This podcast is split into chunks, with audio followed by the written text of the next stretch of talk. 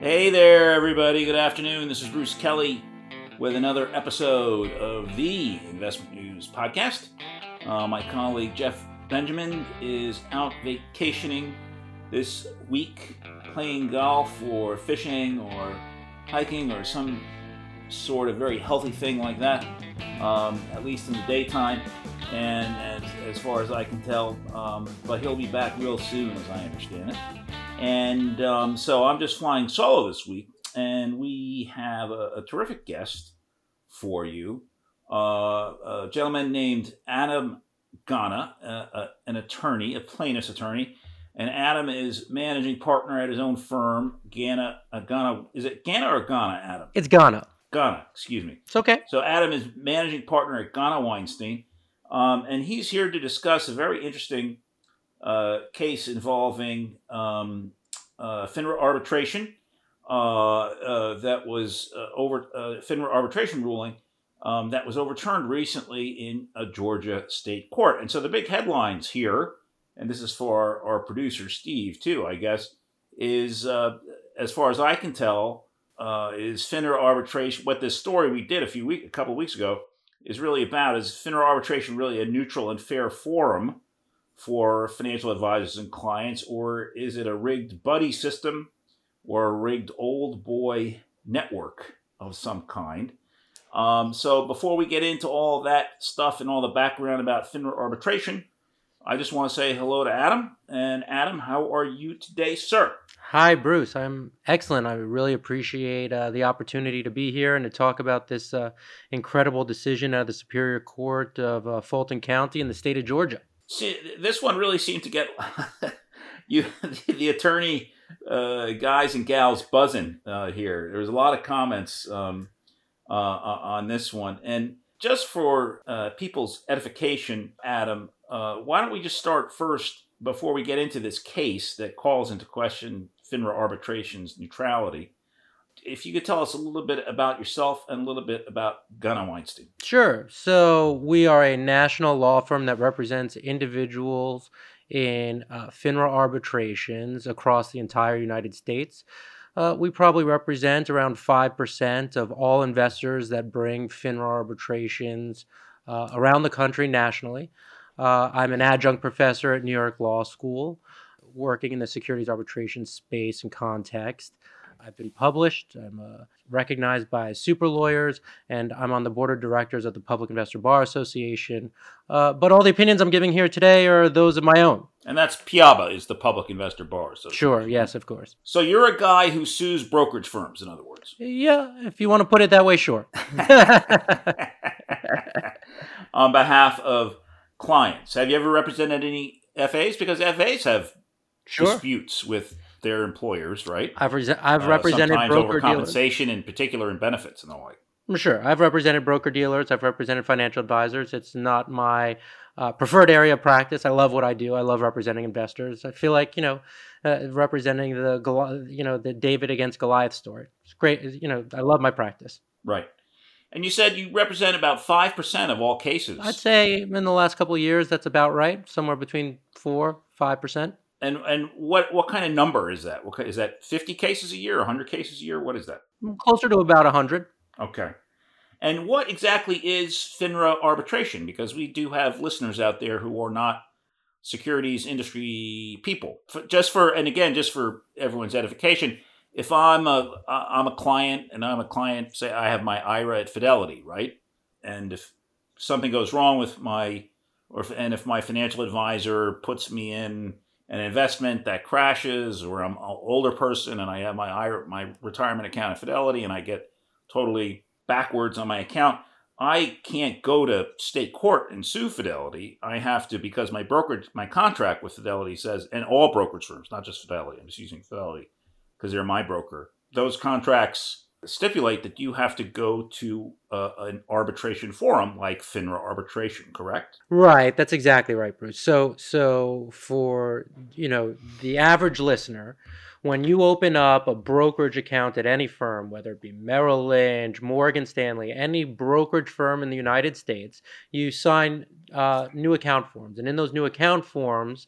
Uh, there's an arbitration clause toward the end of that contract. And they can be dozens of pages long. Sure.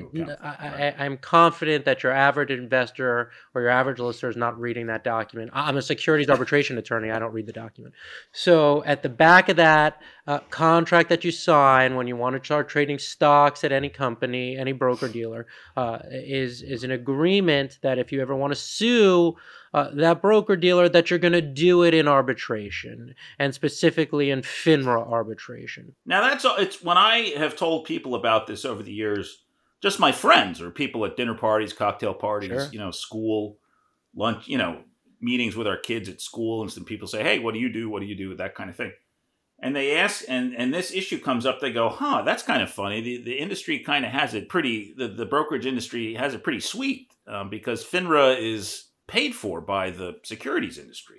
That's right. It's a self regulatory organization that is paid for by the dues associated with um, the securities industry. But, you know, I'm not here to besmirch uh, FINRA. I actually like the forum enough you know, I, I, think that there needs to be changes, and we're obviously going to talk about that in some detail today through this order. And there needs to be changes, uh, unequivocally. But there are efficiencies that you get in arbitration, uh, sometimes that you don't get in court. No doubt, I don't. I don't doubt any of that. Like I said, the headline for this is the question: Is this is FINRA arbitration a neutral forum? And I think the example that we're going to discuss calls that into question. I just wanted to give background about what FINRA, what arbitration is, what what happens when you do sue a brokerage firm. You know, most people out there, whatever percent, 90%, 95, 99%, they're never going to sue their brokerage firm. they're never going to sue their broker. They really like their financial advisor, you know, as as all context, you know.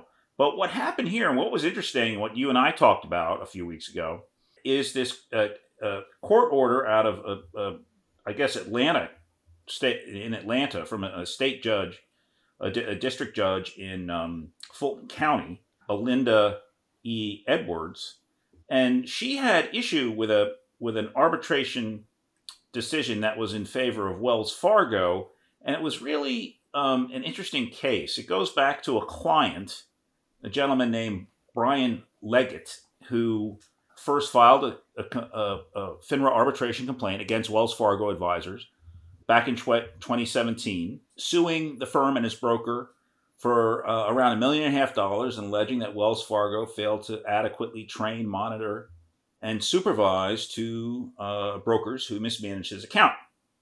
In 2019, Leggett lost that claim, with three FINRA arbitrators denying the allegations. Now, his attorney took that to uh, court in, in Georgia, where the FINRA arbitration occurred, and Judge Edwards, uh, last at the end of last month, near the end of January, overturned that decision, and basically, uh, Judge Edwards condemned the the alleged manipulation of the way the, the three panelists were chosen here.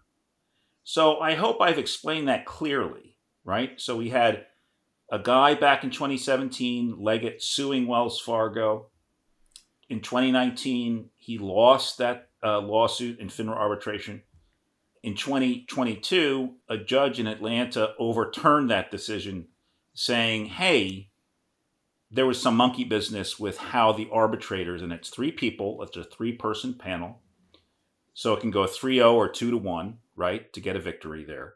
There was some monkey business in how this was chosen. Did I leave anything out from that kind of summary, do you think, Adam? Summary was phenomenal, Bruce.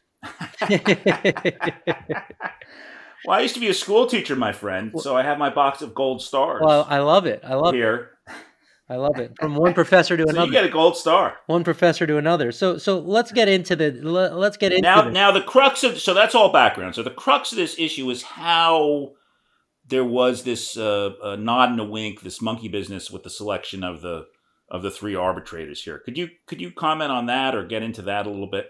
It's fascinating how this all came up because it all came up by accident, right? So Um, and uh, when you select arbitrators, so uh, let's just back it up for your listeners real quick. Right. When when when arbitrators are selected in FINRA arbitration, each side gets to pick and rank certain arbitrators, and where there is overlap, those become your arbitrators. And so, how many arbitrators do you start out with? Adam, you start out with like three categories of arbitrators. The main right. category is the chair category, where there are 10 arbitrators to choose from. You rank them your top arbitrator one, your least favorable arbitrator six, and you get four strikes. The second group is your public group. You pick one through nine out of a choice of 15 and six strikes. And then the right. last group is the non public, those that are in the industry.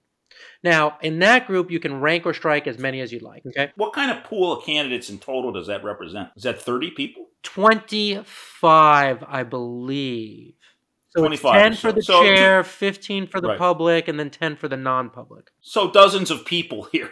Sure. So it's already getting confusing, I think. you, sure. You know, so how on earth, with dozens of people, could Wells Fargo tip the you know, put their thumb on the scale here and get the people they wanted to be. The, and the arbitrators again make the decision, and there's millions of dollars involved in these claims, right? I mean, there's. And what I said in my story initially was, this is if this is widespread, this has this could call into question like hundreds of arbitration, dozens, hundreds of arbitration decisions with millions, tens of millions of dollars involved here. I, I think that it could potentially call into question uh, far more reaching, uh, have a far more reaching effect Bruce. Uh, I think it called into question right. every arbitration potentially.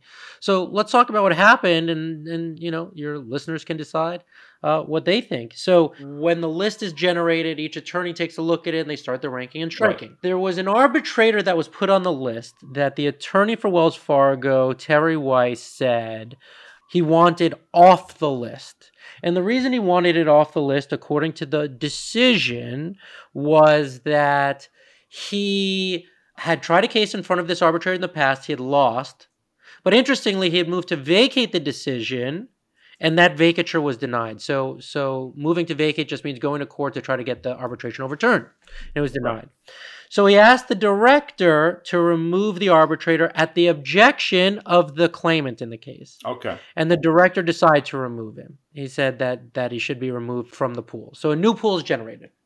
Each side ranks, each side strikes, and three arbitrators are now assigned to the case. So, what happens then?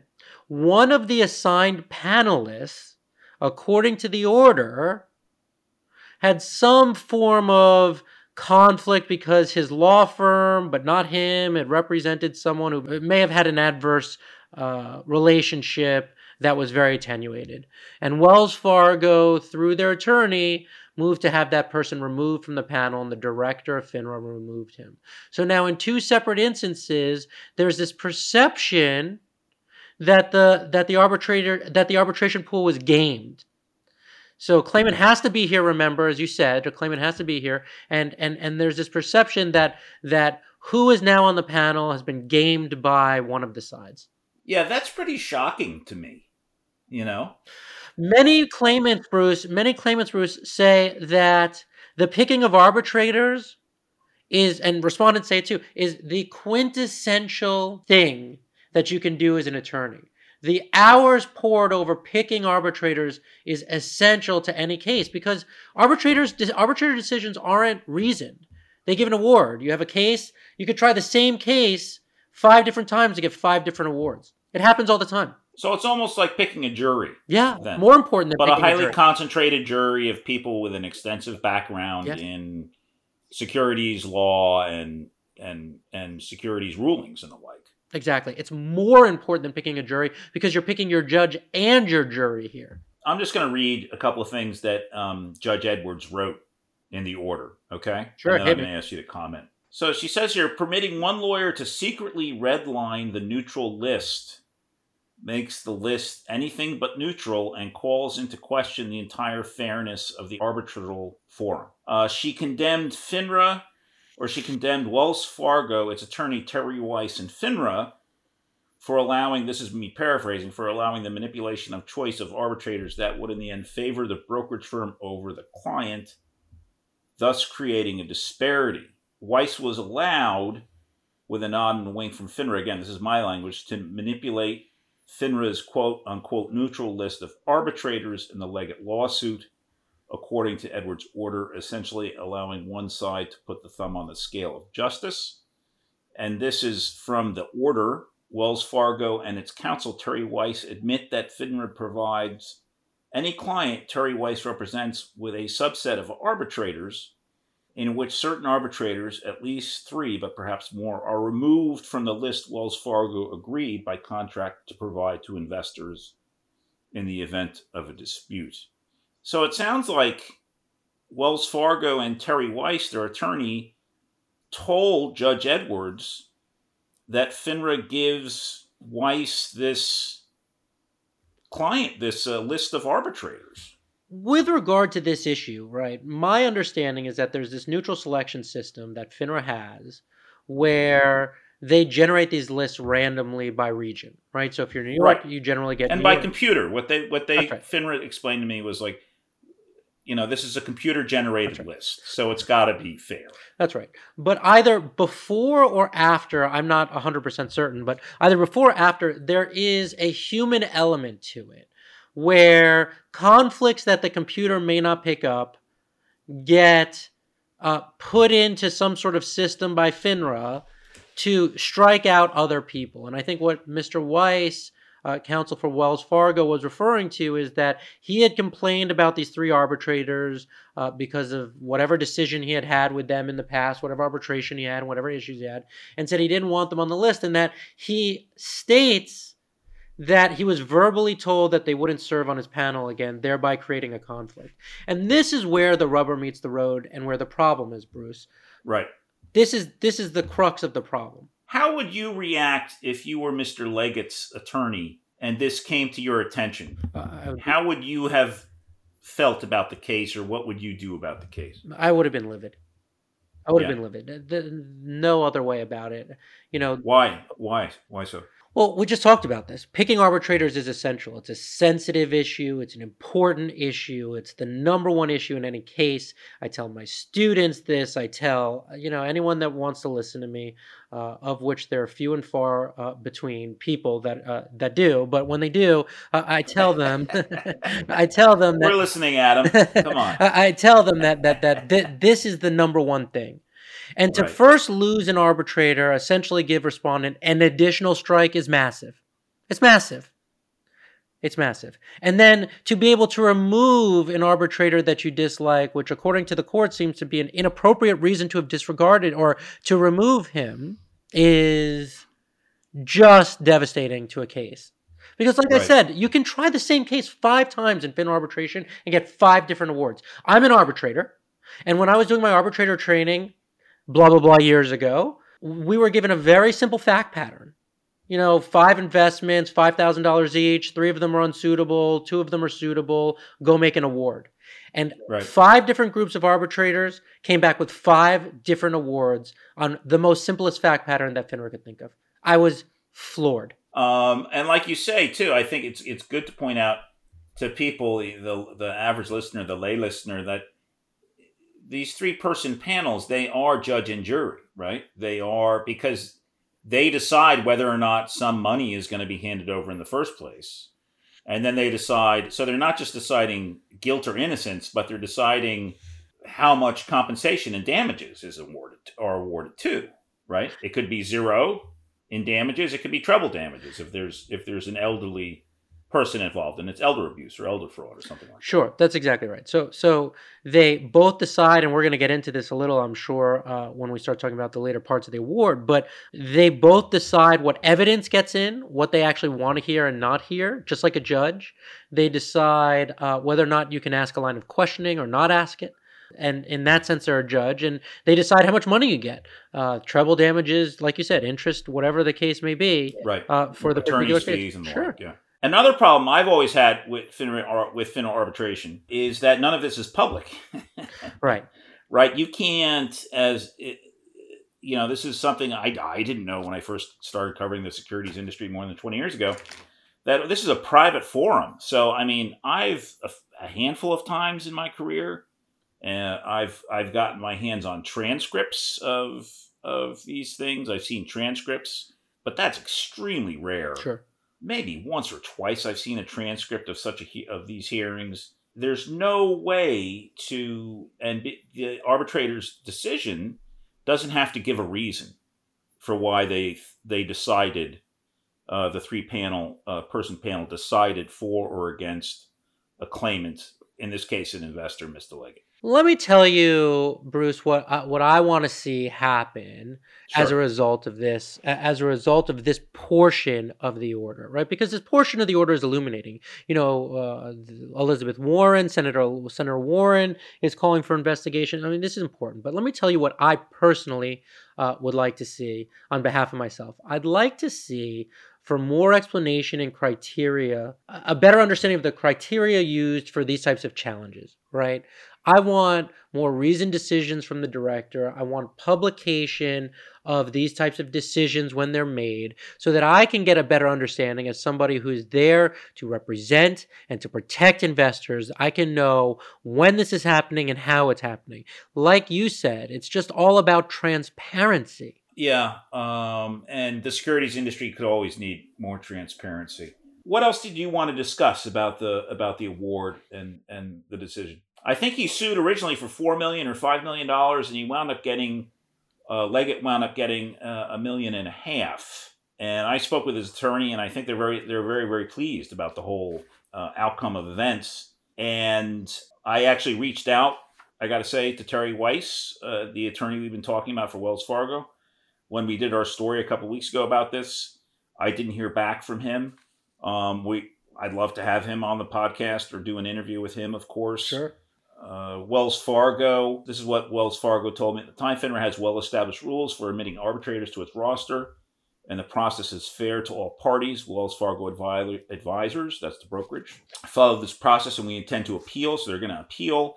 And then FINRA, uh, a PR person, spokesperson, said that the uh, Judge, Judge Edwards was essentially what Judge Edwards was saying was not accurate. Quote, there has never been any agreement between FINRA Dispute Resolution Services, that's the arbitration forum, and attorney Terry Weiss regarding appointment of arbitrators. Any assertions to that effect are false. So, do you have any any comment about the award or any of those statements by those parties involved? You know, what can you say? I mean, you know, I think that uh, you know I would call on both the Senate and the SEC to do an investigation on the practice of neutral selection in FINRA arbitration. I think that it's an important topic and something that needs to be looked into. Um, but you know, there are a host of other issues associated with this award that may also have, uh, with this order, that may also have a far-reaching effect. For example, eh, you know uh, the award, the panel, once actually appointed, the three panelists that were appointed, failed to give uh, claimants a short adjournment of the hearing so that they could review uh, documents that were allegedly uh, produced late. They denied the inclusion of non cumulative evidence. There are a host of things that I think.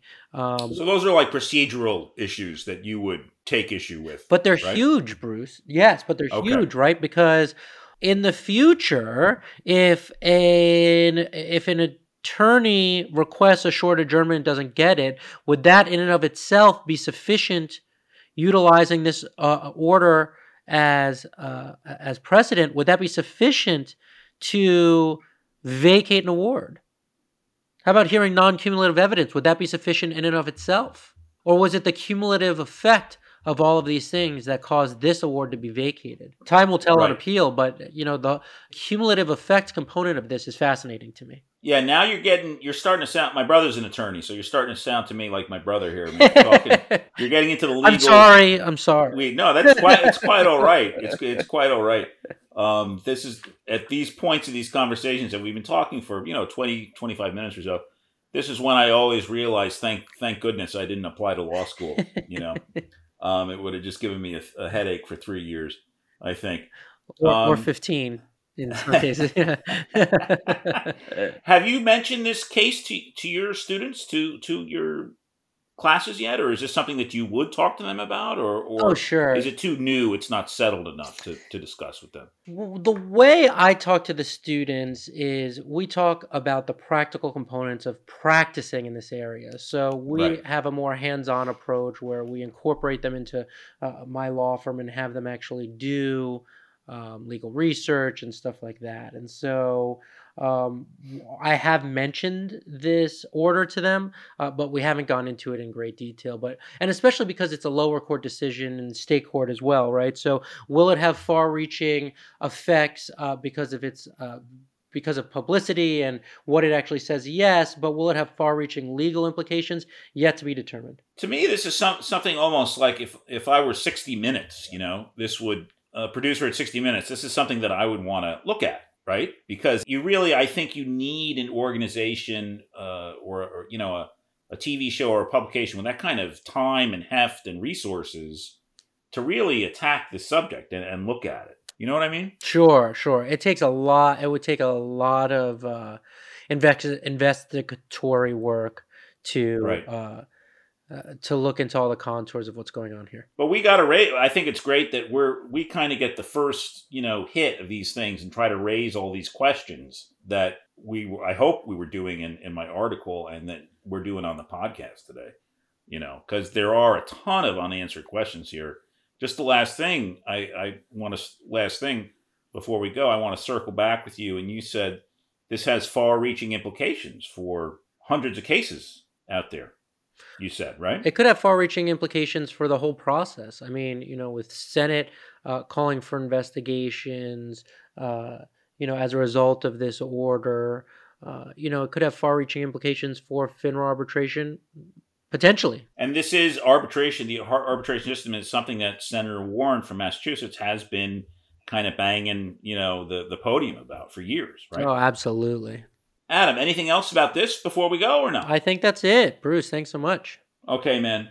That was Adam Gana. Adam, uh, thanks so much for coming by the podcast today. Uh, launching every Monday, it's the Investment News podcast. We want to thank our special guest once more, Adam Gana, the managing partner of Gana Weinstein. We also want to thank Stephen Lamb, our producer. Uh, all our listeners out there, you can find it at investmentnews.com, also on Apple, Spotify, Google Play, and Stitcher. Leave us a review on Apple. Follow us on Spotify. Jeff's uh, Twitter handle is at Benji Ryder. Mine's at BD News Guy. Stay tuned. Jeff will be back, and we'll be talking to you next week.